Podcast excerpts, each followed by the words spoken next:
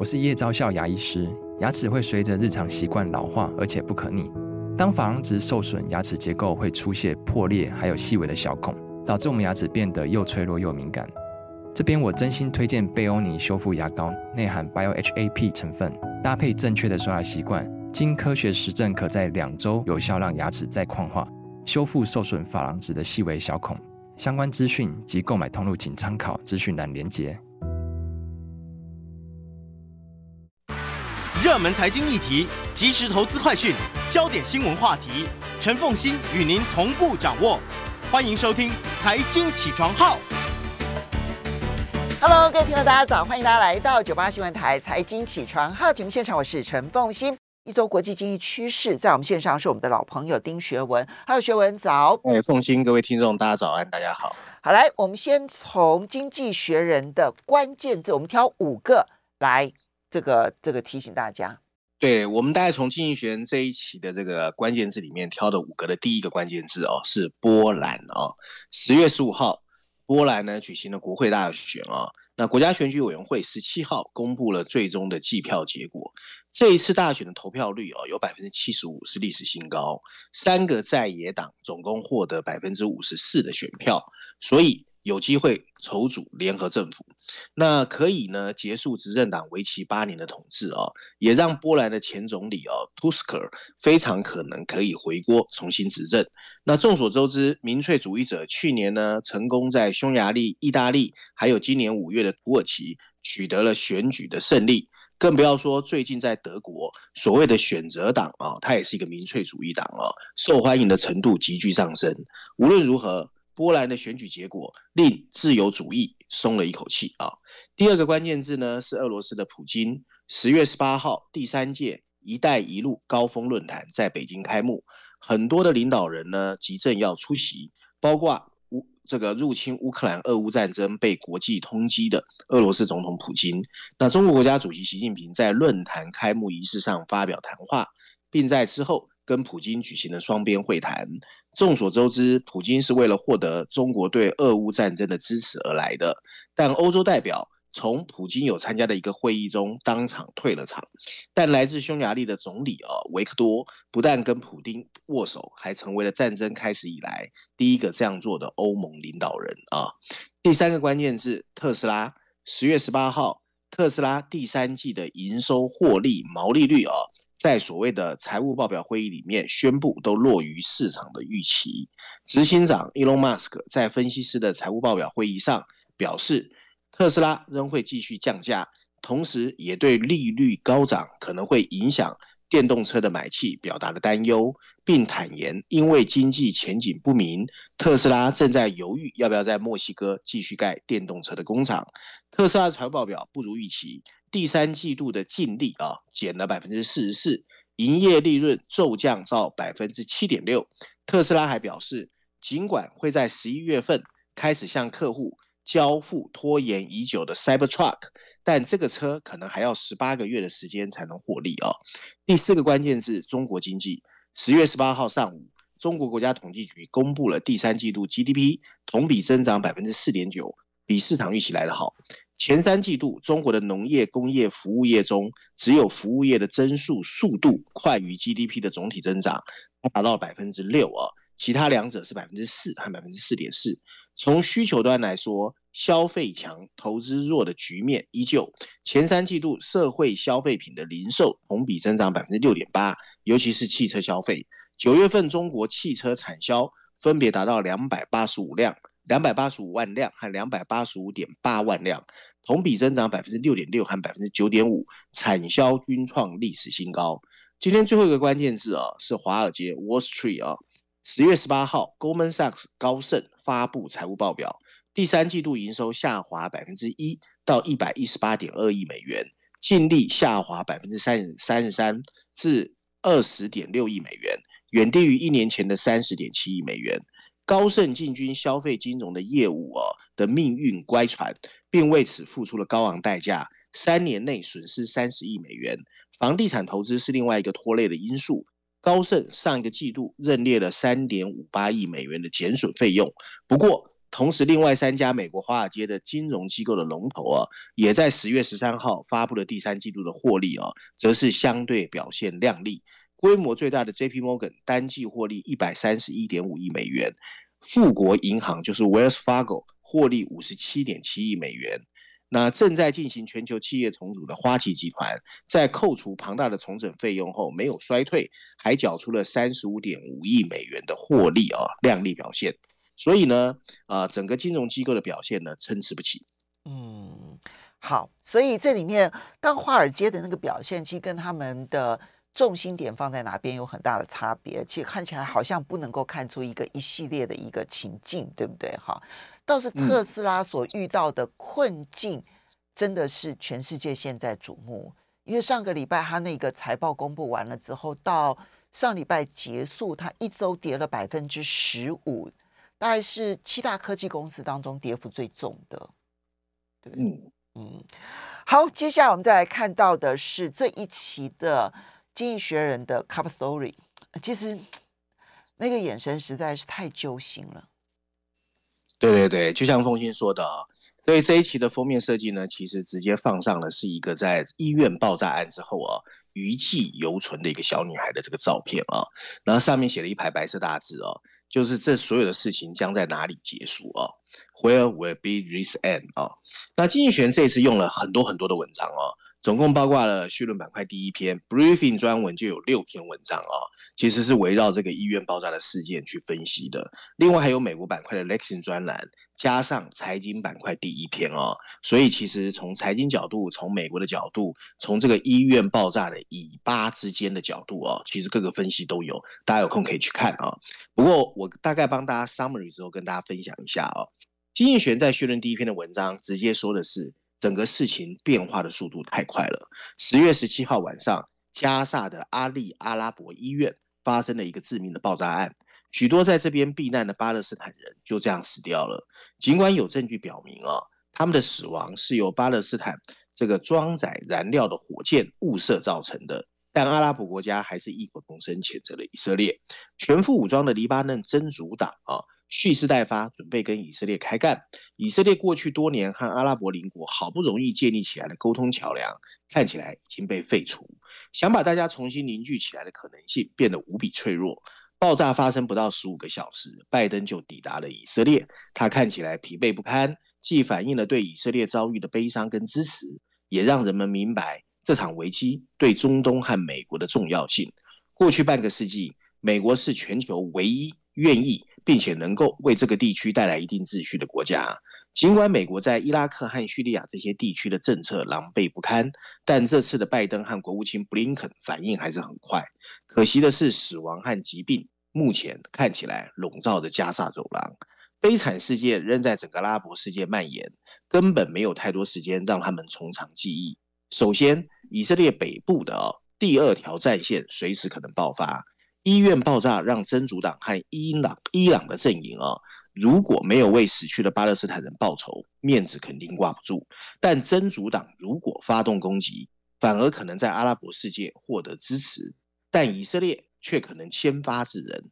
美国已经派遣两艘航空母舰就位啊，如果事情往不好的方向发展，美国很有可能趁势展示武力。另外呢，阿以关系已经确定倒退数十年，在以色列史无前例的轰炸中，阿拉伯人想起了以色列曾经怎么袭击他们的学校和医院。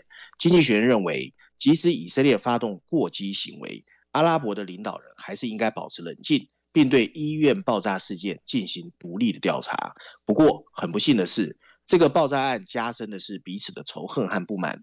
以色列，呃，曾经的阿拉伯盟友们。选择难以入耳的言语，把责任归咎于这个犹太国家。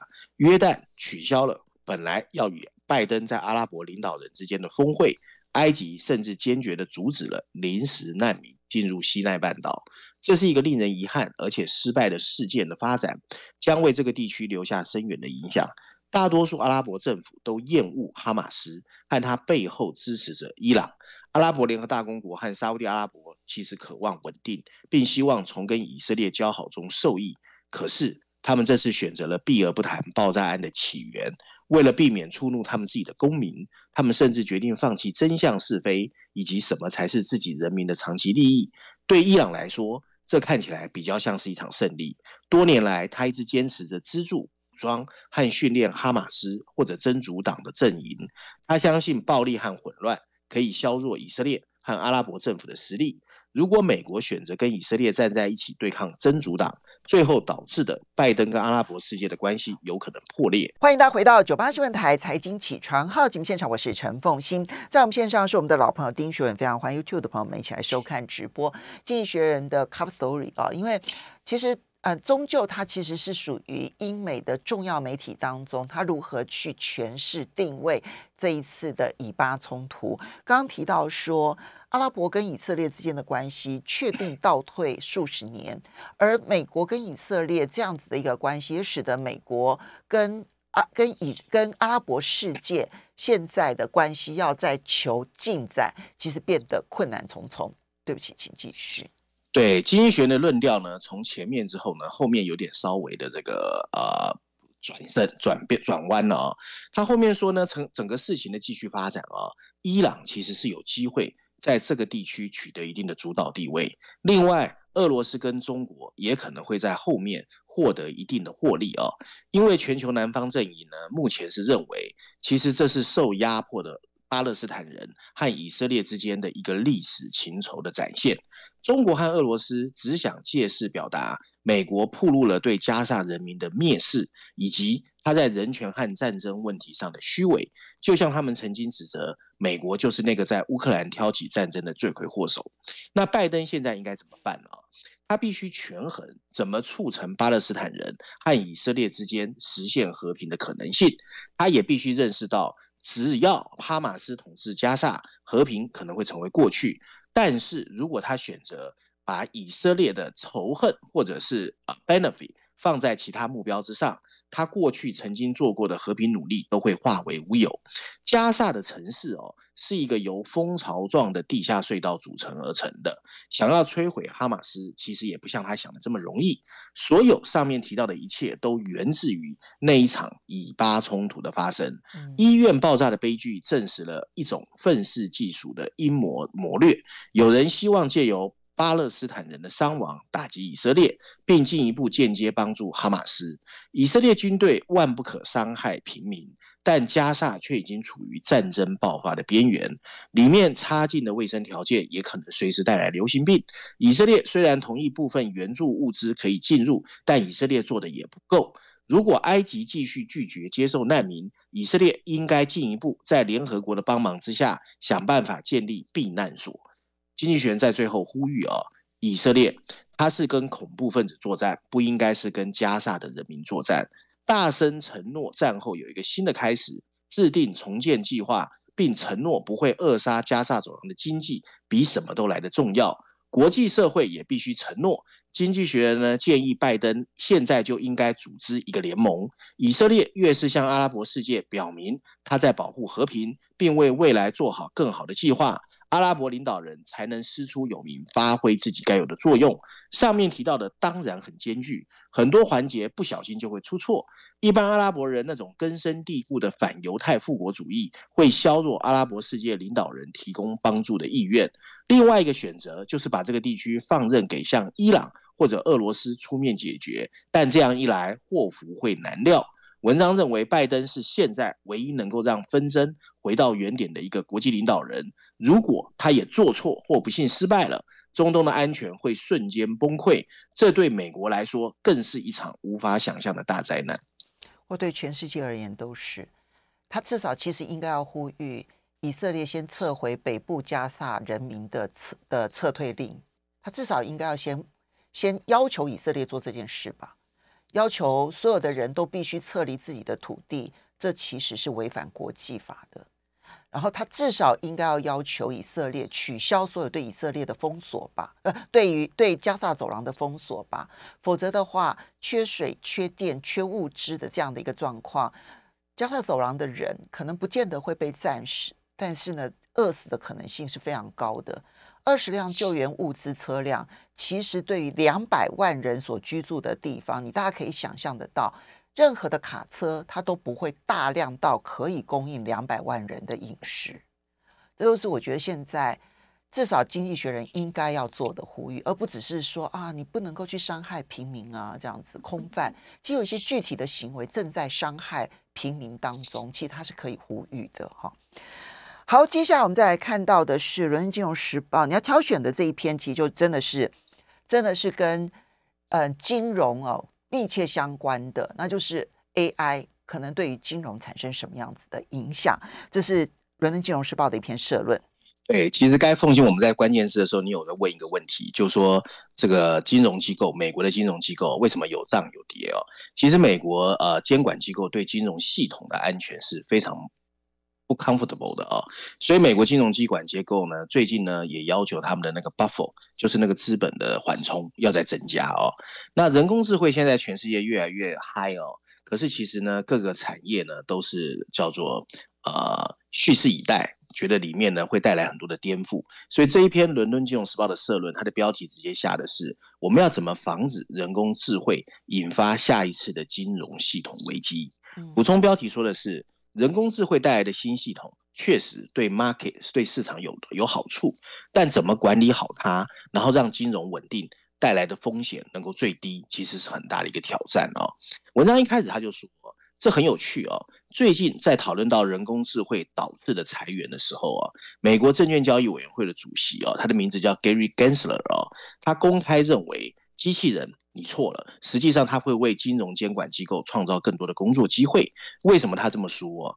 因为他感觉如果没有进一步的监管干预，未来十年内人工智慧驱动的金融危机可能性。几乎不可避免，就是会带来更大的金融系统的危机哦。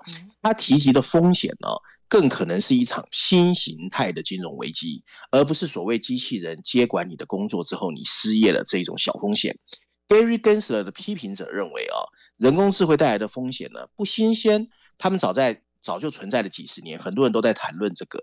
现在这些系统是由一些实力雄厚的科技公司所创建，他们现在需要一种可以超越监管高度的新方法，因为机器可以提高金融效率，但确实随时可能引发下一个金融危机。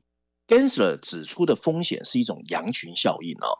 也就是说，当大部分人做出同样的决定的时候，这样的行为会造成整个金融系统的崩溃。金融机构蜂拥而入的刺激房贷呢，在二零零八年的金融系统就是这样的一个例子。对一些科技公司生产的人工智慧模型日益依赖，非常可能增加这种风险。系统的不透明也会让监管机构和金融机构很难评估他们正在依赖的数据收集的同质性。另外，Gary Gensler 在二零二零年。作为 MIT 的学者，他曾经跟其他人共同写了一篇论文，在论文里面提到，另一个危险在于可选择性的矛盾。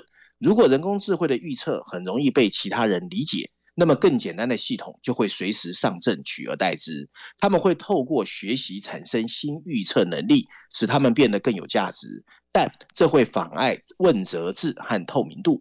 例如，基于历史数据的贷款模型可能会产生种族偏见，但要确定这一点，只能透过事后去调查。还有，对人工智慧的依赖，甚至会巩固科技公司手中的权力。这些科技企业越来越多的进军金融领域，但没有受到严格的监管。这跟金融领域的云端运算世界有相似之处。在西方，包括亚马逊、微软和 Google 三个云端巨头，最大都是最大的代方服务系统。这种集中性啊，引发了竞争担忧，并至少提供了把市场推向选择方向的理论能力。它还会产生系统性的风险。二零二一年，亚马逊网络服务的中断，影响了从扫地机器人生产商到约会应用程序等公司，而交易演算法的问题更是可能随时引发金融市场的崩盘。过去监管机构一直在抵制科技和金融之间有任何的尴尬联系，就像所谓的 Meta 的数位货币 Diem 一样啊，现在名字叫 Libra 哦。但要减轻人工智慧带来的风险，需要扩大金融监管范围，或推动不同部门的监理机构。跨境合作，鉴于人工智慧有可能影响每个产业的潜力，这种跨界合作应该要更广泛。信用违约互换交易和债务担保证券曾经发生的金融系统危机的历史告诉我们，单一思考非常危险。监管当局还需要看懂啊，那些宣扬人工智慧会征服全世界的说法，并专注于结构性的挑战，而不是一个一个的个案去补救。美国证券交易委员会本本身在今年七月已经提出一项新规则，解决数据预测分析中可能存在的利益冲突。但它的关注重点在于经济交易商和投顾之间使用的个别模型。监管应该像研究具体案例一样，研究清楚他们底层互相系统的联系。最后文章最后提到啊，所谓的新卢德主义啊，很多人可能没听过。卢德主义就是一种反对多种形式的现代科技的哲学思想。卢德主义他认为也过于担忧啊，人工智慧本质上并不会对金融服务产生负面影响，它可以让我们加快信贷的支付，支持更好的交易，打击不应该出现的诈欺。监管机构应该积极运用人工智慧科技，也值得欢迎。但进一步采用可以加速数据的分析，并加深对金融机构的理解更重要。如果监管机构有合适的工具来保持金融系统的正常运行，人工智慧确实有可能成为金融世界的朋友。但因为这个朋友太过复杂难懂，现在的金融监管机构基本上层次能力还有准备都不足。嗯，他不是反对 AI 进入金融科技，而是。对于这里面的风险，似乎监管单位还没有做好准备，包括了羊群效应。如果说今天 AI 的这个所有的背后的运算，它是基于你涨的时候，我就必须要更积极；你跌的时候，我其实必须要避开风险。那么当所有人采取同样的行为的时候，哇，那个暴涨暴跌的那个系系统性风险就会变得非常的严重，而且这里面你。不知道他为什么做这个决定，AI 的内部的演算法是不知道他怎么形成这个决策的，问责法的问题，问责的问题也没有办法问责，透明度也不够，然后，然后科技公司的进入也缺乏监管，这些问题看起来都是潜在的极大风险。这至少是我们必须要先去注意观察的。我们休息一下，马上回来节目现场。欢迎大家回到九八新闻台财经起床号节目现场，我是陈凤欣。在我们线上是我们的老朋友丁学文，非常欢迎 YouTube 的朋友们一起来收看直播。好，接下来我们再来看到的是你挑选的《经济学人》有一篇文章啊，里面谈的是美国对于中国大陆的最新出口管制措施，他的看法。对，其实这一次经济学人在杂志里面有两篇文章谈这个事啊。那我们今天要跟大家分享的是商业板块第一篇，不过大家有兴趣的话哦，在亚洲板块第六篇啊，有一篇是以韩国角度啊，在看半导体这个新的变化啊。那我们今天跟大家分享商业板块第一篇。文章大概是提到啊，我我 summary 一下而已啊，就是今年的十月九号，美国授予了三星和 SK 海力士哦这两家韩国晶片制造商无限期的豁免，然后四天之后啊，也豁也给台积电同样的豁免，这个台湾政府有宣布啊。不过显而易见的是，美国没有要停止对中国获得先进半导体技术的强硬动作，因为十月十七号。美国官员扩大了用于训练人工智慧 AI 模型的先进晶片的销售限制。另外呢，他还设法堵住了另外一个漏洞，就是现在啊，连中国企业的海外子公司也不被允许采购被禁止购买的晶片。不过，因为基于中国巨大的内需市场，不同国家存在不同的做法。欧洲、亚洲的盟友并没有试图 follow 美国制裁的方向。十月三号，欧盟委员会提出了一份被认为对欧盟经济安全至关重要的领域清单。文章也承认了，涉及到执行层面的时候，其实很难执行。在大多数国家，监管出口管制的官僚能力是很有限的。除此之外，哦，相关机构往往也缺乏评估出口商向国外销售产品的专业知识。今年，美国商务部拨出的金额只有六百万美元，其实是不够的。更不要说美国的检查人员，中国也不会欢迎你来检查他的半导体企业，而其他国家的检查机构完全依赖的就是自己的出口企业来确定产品的实际用途。可是这些企业也没有这样的能力来做这样的检查事务，它的结果就变成了很多我们看不懂的不透明规则，还有断断续续没有办法执法的行动，充满了混乱啊。敏感技术的制造商，他们也只能猜测，他们和中国企业可以做哪些业务，不能做哪些业务。你譬如说，最近台湾有四家公司，包括崇越科技，还有所谓的呃细科宏盛，还有亚翔，还有汉唐，就发现自己正在受到台湾政府的调查，因为有报道称他们有参与中国建立新晶片工厂的网络的工作。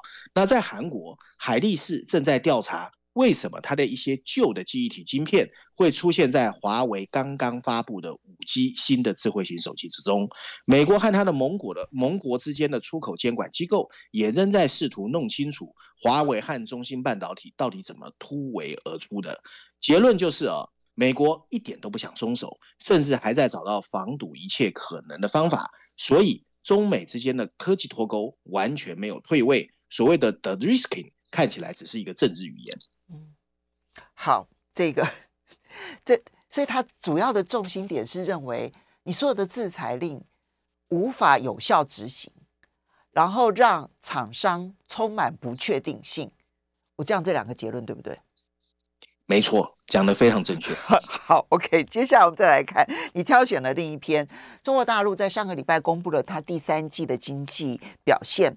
那么，嗯，百分之四点九的经济成长率确实是回温了。好，就就市场的看法认为，虽然要比第二季来的低，可是你就相对性而言，因为它第三季比第二季其实是成长的，所以。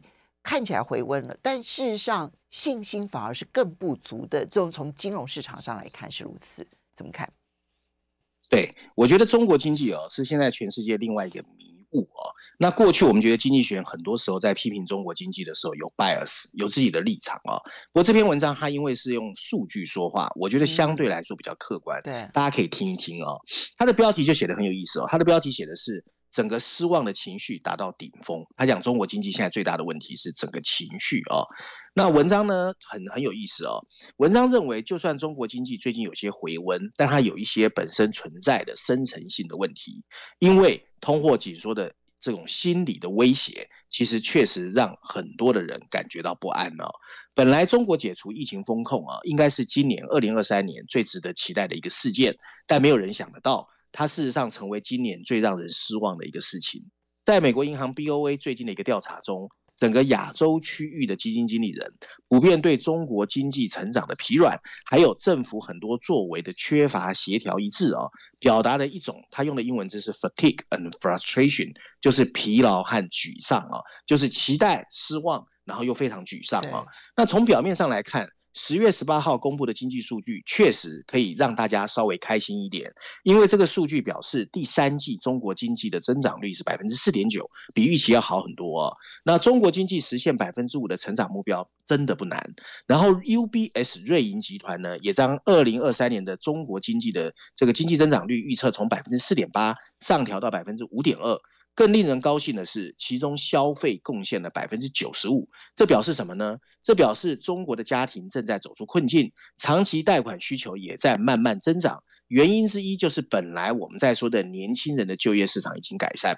另外，十月十三号，人民银行宣布。要把价值二十一点七兆人民币的现有抵押贷款利率再降低零点七三个百分点，这表示可以进一步释放每年超过一千亿元人民币的消费潜力。但是负面的来了啊，房地产市场还是很疲软，对，通货紧缩的威胁也还在。第三季中国的名目增长率哦是百分之三点五，低于用通货膨胀调整后的实质经济增长率。